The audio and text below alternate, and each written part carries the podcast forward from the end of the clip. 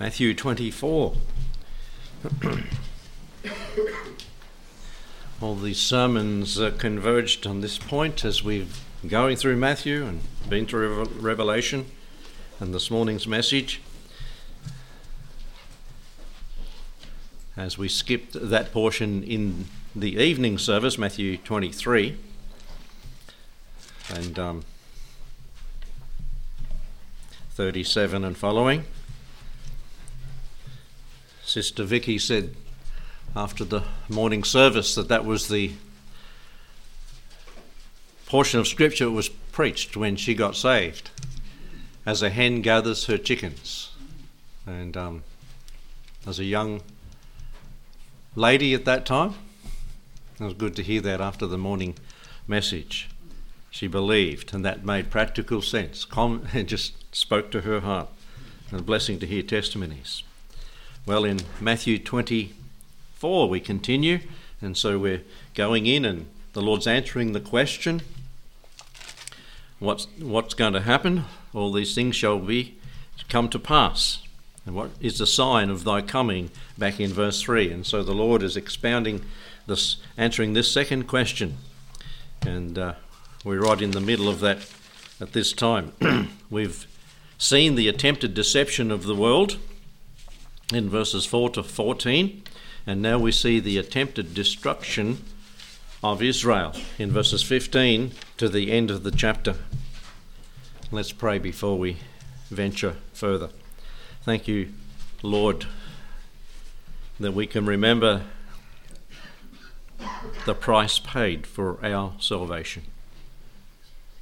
And he partook of the cup, full and deep, in the suffering he endured to bear the sins of the world. Untold suffering, and we could never add that up. And we know, Lord, if we do not believe, we are condemned to eternal punishment. That's the payment for our sin, and he bore our sin in his own body on the tree. Thank you, Lord, for that. And as you give this answer to the disciples, may we understand what he's saying to them and comprehend that these, most of them, are future things, even from our day. And bless it to our hearts, and may we be encouraged that the secret things are yours and belong to those that love you and hear your word. And bless them to our heart now, in Jesus' name. Amen. Israel's scattering, first of all, under the attempted destruction of Israel. We move from the nations and Israel in the first fourteen verses to particularly the nation of Israel. We see events that befall Israel in the end times. It speaks about Antichrist here. It speaks about the Great Tribulation. It speaks about Armageddon. It speaks about the pruning of the fig tree and preparing it for their Messiah's return, the fig tree representing Israel. Now, as you come to verse fifteen, when ye therefore shall see the abomination of desolation spoken by Daniel the prophet, stand in the holy place, whosoever readeth, let him understand. There's a big assumption the Lord made here, and we can pick up on that as we read verses like this. What is an assumption that the Lord made here? Now, it might not have been evident to the people he wrote to because they were in Jerusalem, they were still present there. But the Lord knew that they'd be scattered all over the world in thirty-five years or so time from this, from the saying here. Actually, yeah, from, from when this happened and this was given, recorded by Matthew uh, about twenty years after this event. But what does Matthew assume as the, well, the Lord, in saying what he said, that Israel would be in the land? That's what it says. And uh, you see, people who who said that would be so a couple hundred years ago, and they look look people looked at him. What what are you saying? Can't be so. Israel will never get back there. They're all over the place, all over the world. But that's an assumption the Lord made. He just said it in this pro- prophetic portion. And uh, another assumption that's given, that's evident in that verse too, that the people that were listening to Jesus say this knew something. What did they know? About the abomination of desolation spoken of. They knew their Bible. Daniel, that's where it's spoken of. And so there's assumptions that are made here, and uh, the Lord assumed that. They knew the book of Daniel and reckon. And I wonder if the Lord was speaking to us as he spoke to his disciples, whether they we'd, we'd get it. Whether we'd, because we've studied the word, we'd be able to say, oh, I know what he's meaning there, uh, what he's referring to there. This hadn't happened at this point. Otherwise he wouldn't have said it future. So there's some things that he assumed in this argument from silence, you might say, but it's true. Now, there's some broad, a broad outline to get us in the picture of where we're at here. The order of prophesied events is as follows. Shortly after we disappear and we're caught up to be with the Lord, that is the church, a dynamic leader will rise in Europe. He will unite ten key European nations under ten kings we call the revived Roman Empire. The toes of Daniel's image of a man, part clay and part iron, ten toes. As part of his overall strategy for world domin- dominion, he will sign a seven-year treaty with the nation of Israel. And Israel's very careful about what it signs and with whom it signs. And would to God they'd be careful then, but they won't be. Under cover of this treaty, the religious Jews will rebuild their temple. He will allow them to do that in Jerusalem. And they've got it ready to build. Now, today. Stuff's ready. Their enemies will be held back by the overwhelming military might of this new real ruler called the Beast, given and spoken about in Revelation, and Antichrist spoken of elsewhere. Now, if that happened, how would Russia and the Islamic nations respond? Let's think of it in practical terms today, in the day we live. If there was a deal made by a world leader with great power that could defend Israel, went into Israel and said, I'll protect you, what do you think the others would say? No, you won't. We're going to show you, and we'll come down and show you. And Russia comes down. That's what I think, th- that's what I believe is going to happen. The Islamic nations appealing to Russia, a superpower, coming back to that point anyway, seeing its global position being eroded by the dynam- dynamic leader and the determination of the West, led by the Beast, Russia will make a fatal decision to invade Israel along with, you, you should know this by now, along with Russia, Iran, Turkey, Libya, and Sudan. They're spoken of in the book of Ezekiel thirty-eight. Their, their names are given, their old names. They'll make the fatal mistake of ter- coming down there. And what will happen to them on the mountains of Israel if you know the truth of the word? They'll be annihilated. God will do it, not Israel. But Israel will be put into such a position. They, it says that they weep, and it's interesting, they weep between the porch and the altar. Hey, there's no temple there now, but there will be a temple then. They would have been allowed to rebuild it, and the high priest is weeping, and it's all future between there. Why? Because he sees these all these heavily armed nations that are there now, just just building up their armaments in Syria, coming down to wipe Israel off the face of the map. Islamic nations want to do that. They've vowed to do it. They've said they will do it. And God wipes them out. Now, this is just some, some things, I suppose. But what then will Antichrist... What do you think anti- Antichrist might say?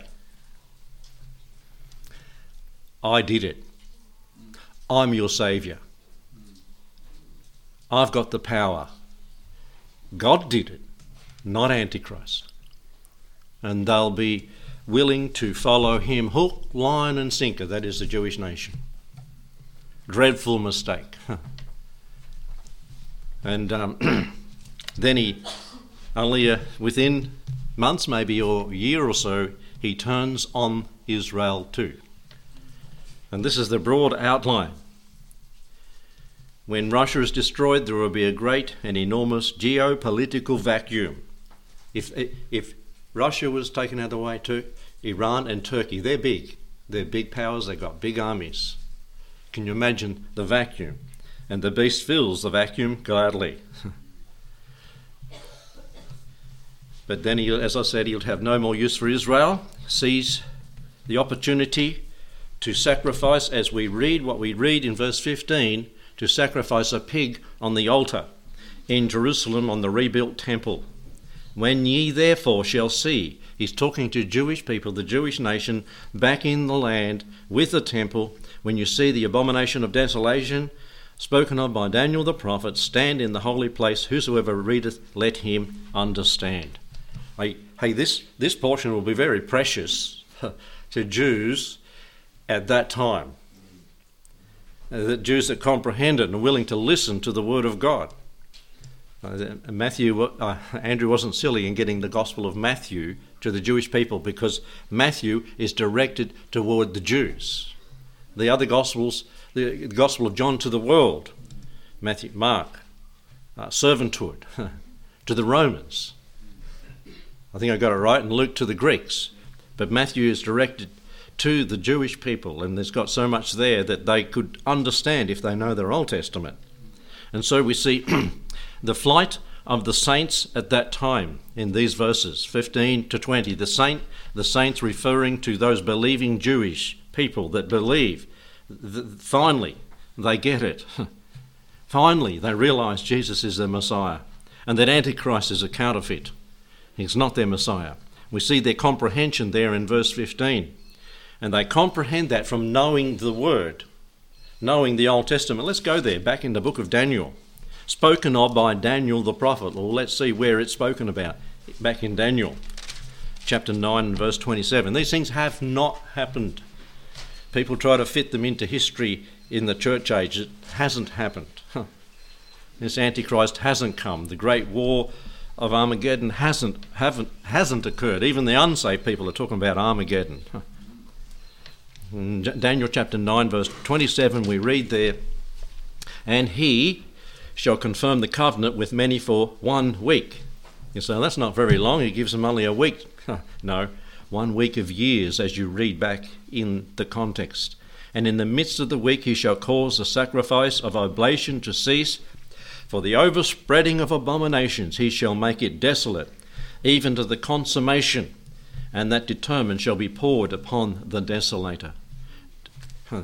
This is the scripture that Jesus is speaking of when he said and warned the Jews, flee, flee, in Matthew. So the flight of the saints, they comprehend this, they see what it's talking about. Chapter eleven and verse thirty-one of Daniel, we read there, and arms shall stand on his part, and they shall pollute the sanctuary of strength, and shall take away the daily sacrifice, which the Jews had started again and were given permission to do so, and they and they shall place the abomination that maketh desolate. That's the offering of Antichrist there, and uh, pictured in Antiochus Epiphanes back in old times, a type of Antichrist that would come and still is to come. Chapter twelve of Daniel and verse eleven, these three times it's spoken of. That's why if they read their Old Testament, the apostles, disciples would have been familiar with these verses. Verse eleven, and from that time, or from the time that the daily sacrifice shall be taken away. They'll be allowed to, but then they'll be stopped. And the abomination that maketh desolate set up, worship me or die, says Antichrist. There shall be a thousand two hundred and ninety days. That's thirty more days than what's spoken of in the book of Revelation, maybe for cleanup after the tribulation. So, their comprehension. Do we comprehend these things? Do you understand Daniel nine twenty-four to twenty-seven? Get it right. Because you get that right, the, the prophecies of the future fall into place. Comparing Scripture with Scripture. Back to the book of Matthew now, verse four, uh, sixteen. Then let them who are in Judea flee to the mountains. So it's their comprehension in verse fifteen, then their compulsion in verse sixteen through to eighteen. Don't dilly-dally around. Don't even go home to get items. Flee. Flee for your life. Flee to the mountains if you're close there. Flee for pres- pre- preservation. Let him who is on the housetop not co- come down to take anything out of his house. How fast is that? You're on the roof fixing the roof.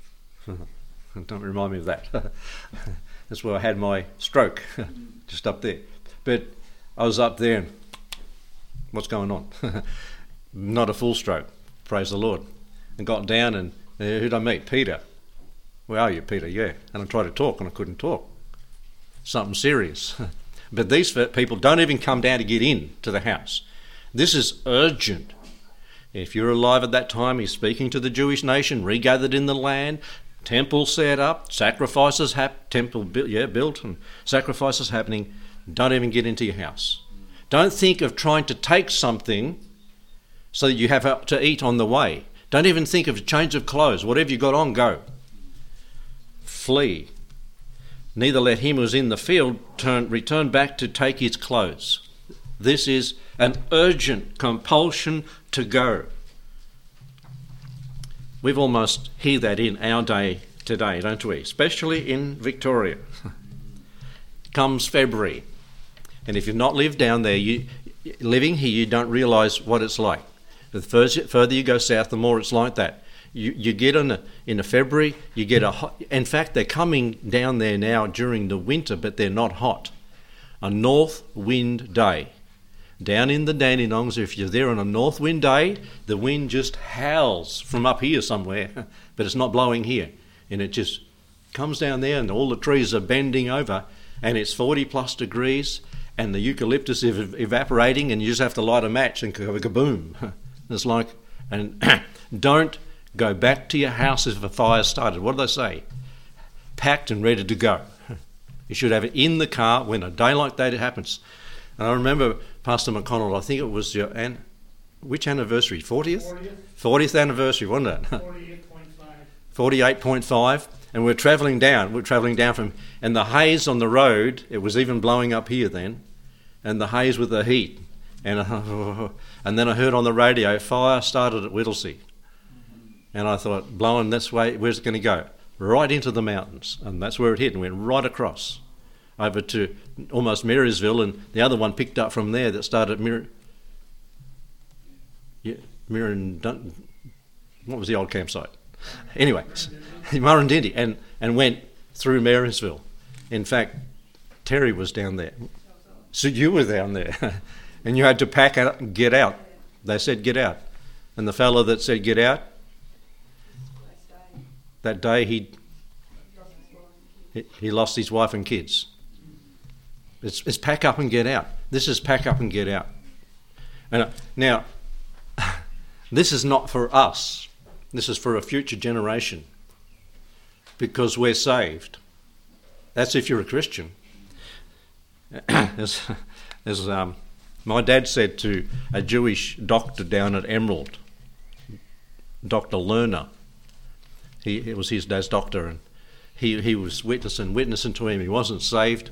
And then he said to my dad, he said, oh, I'm thinking of going back to Israel. And Dad said, don't go back there unless you believe before you go back there. Because this could be you. You know, if you know the Bible, you can give that warning. And so the compulsion. Let's say, let's bring it to a, an application tonight. We know there is terrible wrath to come to those who don't believe. One day we're going to leave this planet through death or the rapture. The Bible warns us to what? Flee from the wrath to come. We can flee to, not for safety in a car, not from a fire coming, not from a flood, but we can flee from the mighty judgment of God that will fall upon the soul that hasn't confessed to the Lord Jesus Christ. Uh, these po- told, are told, these Jewish people are told to flee to a particular place. They don't have to take anything with them because God has said, I will provide and I will protect you. Now, there are Christians that have taken it very practical and have gone and set up a lot of food in a certain place in Israel, over there in Petra, isn't it? Uh, Kay, I think you went there. Did you go over to Edom? No. Okay, so, and that's where people have t- taken and put a heap of food in all those places over there to say, but hey, what did God do for the Israelites for forty years? He provided manna for them. Can he do it? Yes. And did their shoes wear out for the forty years? No. Not even their clothes. It's sad for the ladies of that generation. They couldn't go to the store and buy a new set every year. They had the old set for, for all that time. But the Lord said, I'll protect you. We'll see that in a minute. But flee, don't go back, just like the warnings we have. And the complications. Verse nineteen, we read, and woe to those who are with child, to those who give suck, those that are pregnant, and those that have little children in those days. Why? It's pretty hard to run. It's pretty hard to flee on those times, at that time. If you're pregnant, if you've got nursing children. And in verse twenty, but pray that your flight be not in the winter, neither on the Sabbath day. Why not in the winter? Well, it's cold. You're trying to make a physical journey over in Israel, and does does snow over there because of the height, and uh, you get very hard to, to go in that at that time down over the Jordan if they're fleeing east. It seems that way. Neither on the Sabbath day, their convictions are.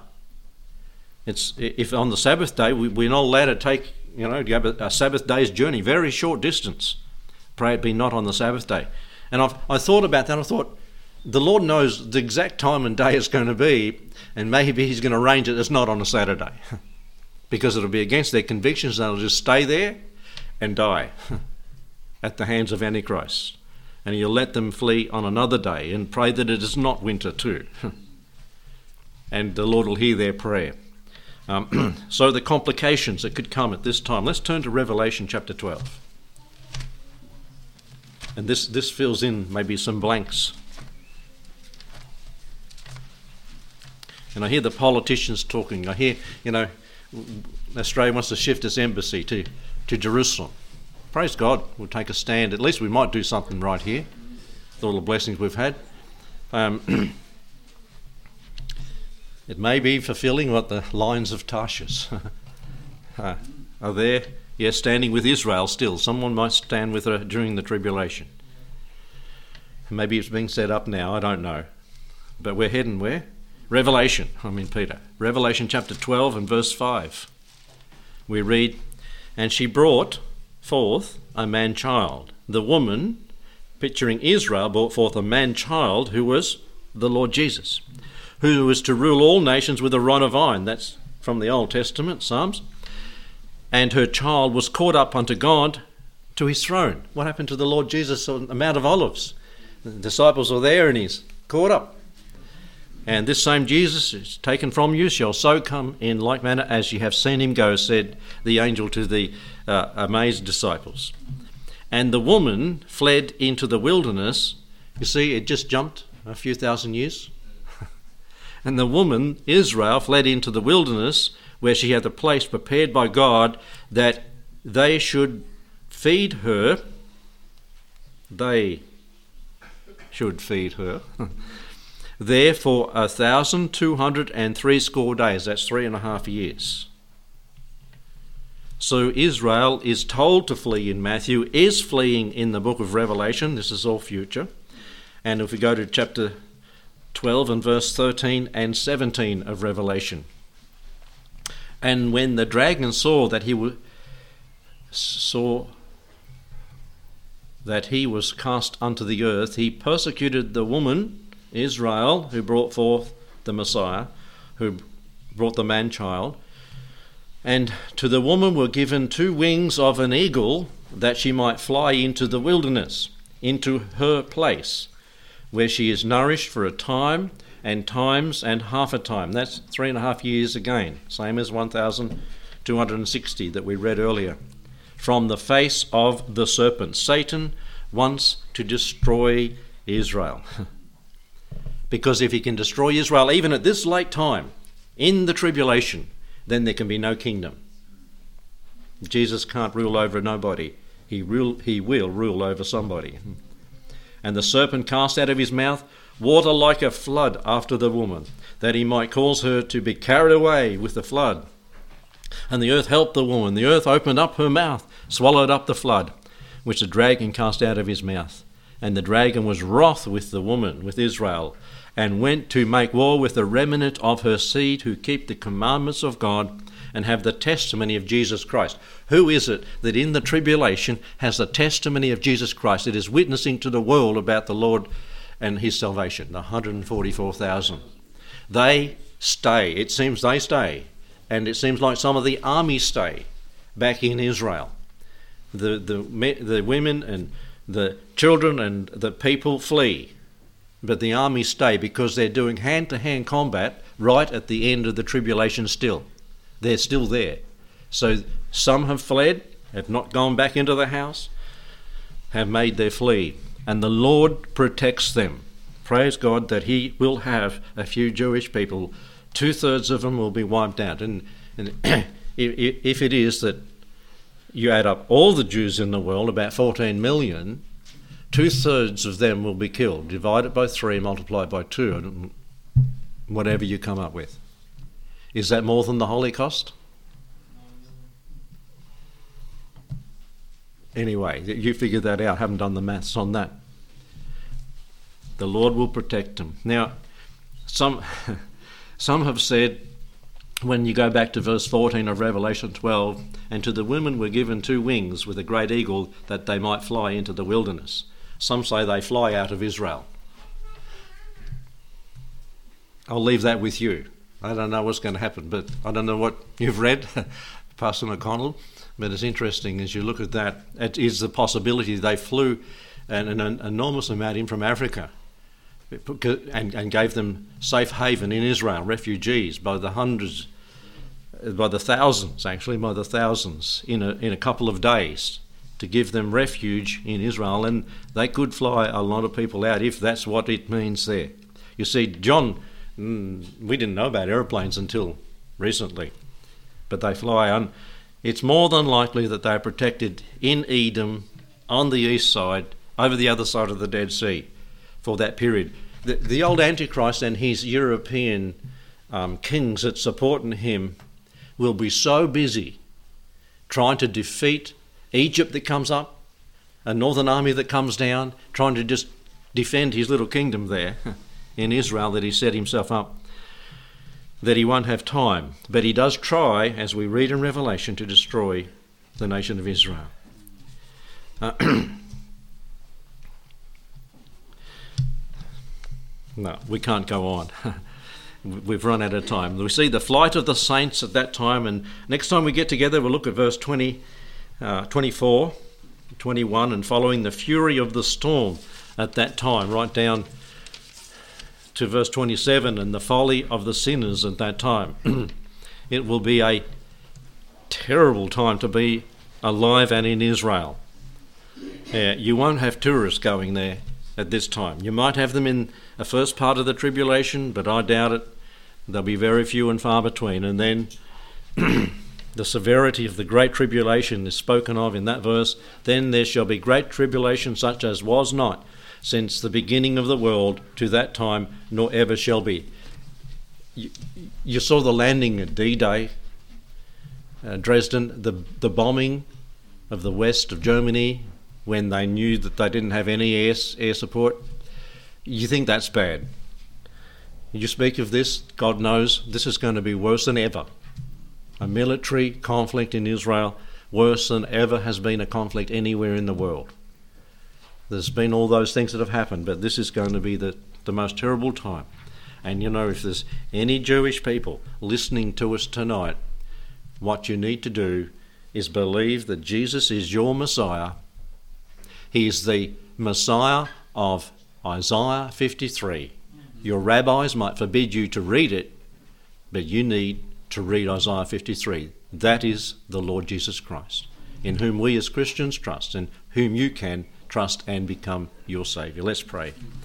Thank you, Lord, for the precious Word of God. May it be a blessing to us. May we, may we give thanks that we are not going to face this period. We will be delivered from the hour of temptation, trial that comes upon all the world to try them that dwell on the earth. And Lord, as the world heads headlong without the knowledge of truth to this destruction, and this is for us, we can read it and we can tell people, but they won't hear it. Lord, may there be a few, many, plucked out of that head, of those heading to destruction, and, and become Christians. Believe that Jesus Christ died for their sins, paid the price and penalty for their punishment in dying on the cross. Bless them with salvation as they are convicted by the Spirit of God, as He draws them to Himself. We ask and pray in Jesus' name. Amen.